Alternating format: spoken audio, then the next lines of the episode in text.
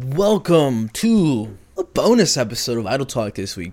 Something interesting just happened in the NFL, and I knew, and I said before that I wasn't, I wasn't gonna cover NFL stuff or sports stuff in general because that's not the direction I wanted to take the podcast. But this, this is uh, a little bit different. So let's just start, let's start spilling the tea today. February 1st at 4:16 p.m. Really, really, Adam Schefter, you couldn't wait four more minutes. But it broke that former Miami head coach Brian Flores is suing the NFL, the Giants, and the Dolphins and the Broncos for alleged racism in hiring. And he includes texts from Patriots head coach Bill Belichick in the suit as evidence, lawsuit filed in Manhattan federal court seeking unspecified damages from the NFL. The lawsuit was put in place today saying that the NFL is racist. I just saw a tweet and it said that Brian Flores may have Kaepernicked himself. And what that means is that Colin Kaepernick sued the NFL and he won and he was paid an undisclosed amount of money. So if he but he still does he still he still doesn't have a job in the NFL right? And it's and it's been it's been too long. It's been like 5 years 6 years so you know and that we're now we're kind of getting to the to the age range where you're like dude last you haven't played for like four, five, six years. No one's gonna hire you, and within reason, because of you know the quarterbacks that come in the draft every year, and you know the people that become available. So now it's now it's like, hey, we already gave you your money. Don't expect a job.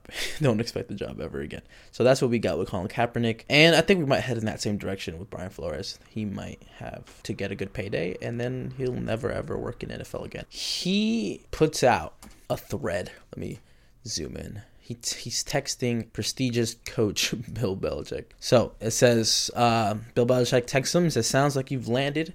Congrats. Did you hear something I didn't hear?" And he said, "Giants?" Question mark? Question mark? Exclamation point.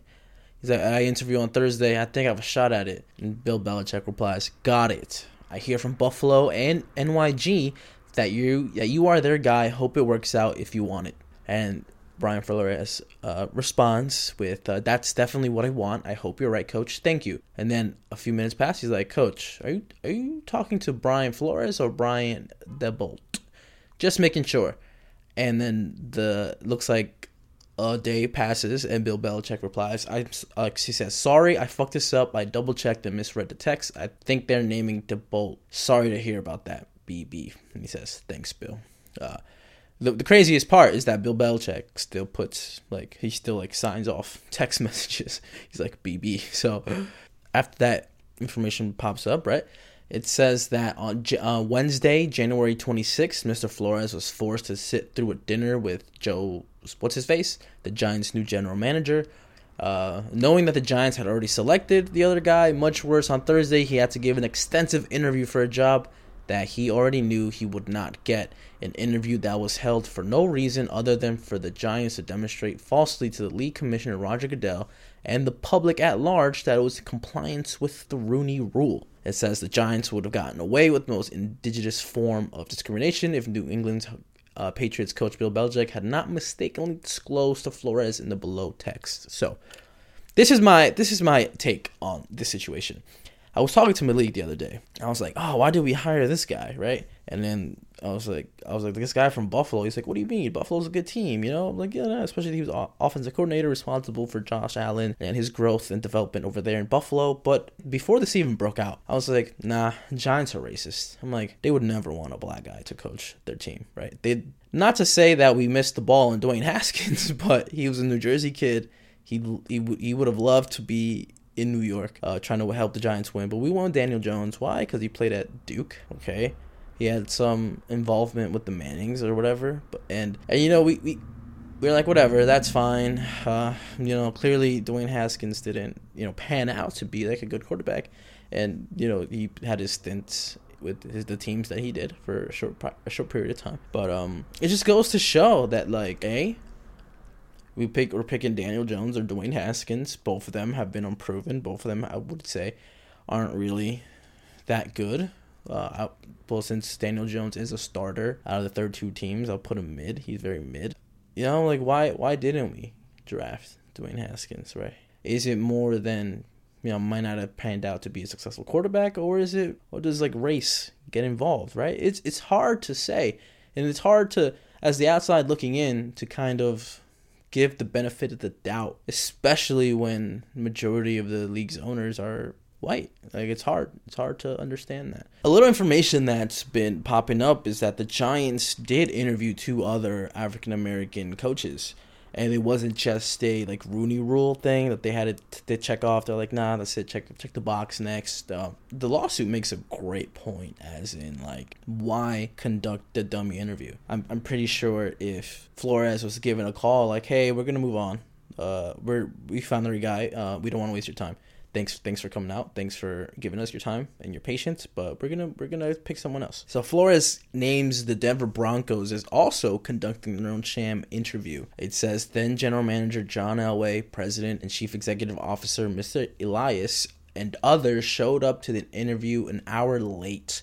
It was obvious they had been drinking heavily the night before. Again this this problem could have easily been solved as we have our guy. We have our guy. Well, we're not interested anymore. Sorry for wasting your time. And then I guess even at that moment, the, it would be there would be a story, right? They'd be like, okay, yeah, two teams canceling me. It's hard not to take it any other way because that's what we that's what you know that's how we have to look at the deeper meaning behind things even though some things aren't even that deep yeah i mean this is this is something the nfl needs I feel like this is a conversation that needs to be had. Um, it's similar to when the Los Angeles Clippers former owner described like his players in a derogatory term, like basically calling them his property and shit like that. And that conversation got aired out and leaked. But I think New York, the New York office, you know, the NFL office needs to evaluate and see is it is the art is there systematic racism in the NFL? The answer is obviously yes, right? I mean, we could you know see how they dealt with the Black Lives Matter movement,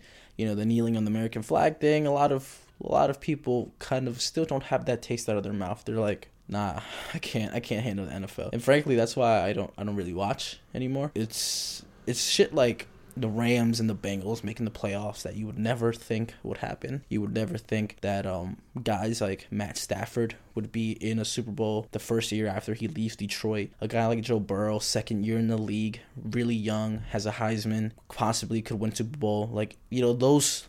As a former as a former player of the sport, those stories feel good they're like, oh shit, let's go. Like, I can't believe you did that. It's what it's what the shield stands for, right? You know, they'll say that all the time. The shield represents X, Y, and Z, but I think the shield represents uncertainty in are people really going to be represented properly in this organization?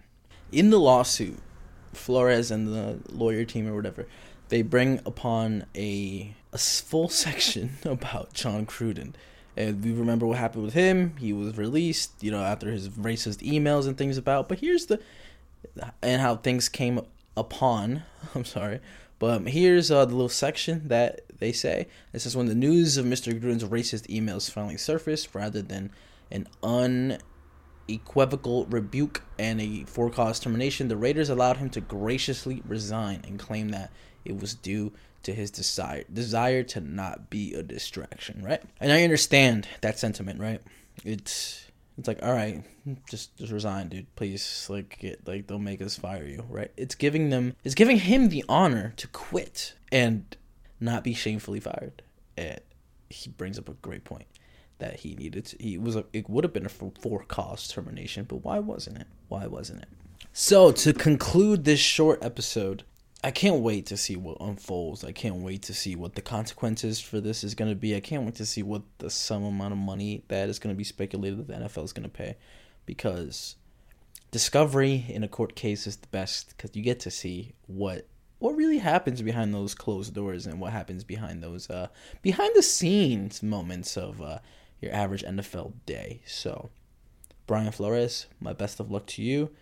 Uh if if I, I if I had it my way, you would be coaching the Giants and not whoever this fucking big show looking ass guy is gonna do.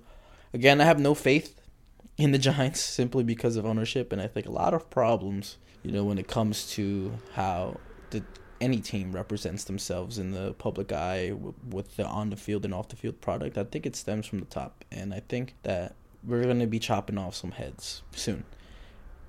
You know, symbolically. Uh, I think we're gonna they're gonna pull uh, what they did with the Clippers owner and just force him to sell. and I, and I think uh, maybe maybe we get one or two of those in the upcoming uh, months before the season. I think the lawsuit's going to be way settled before the season starts. I think it's in the best interest of the NFL to settle that lawsuit soon rather than later. But thank you guys for listening to this special, kind of nerdy little uh, bonus episode of Idle Talk. And yeah, I'll see you guys next time. Peace.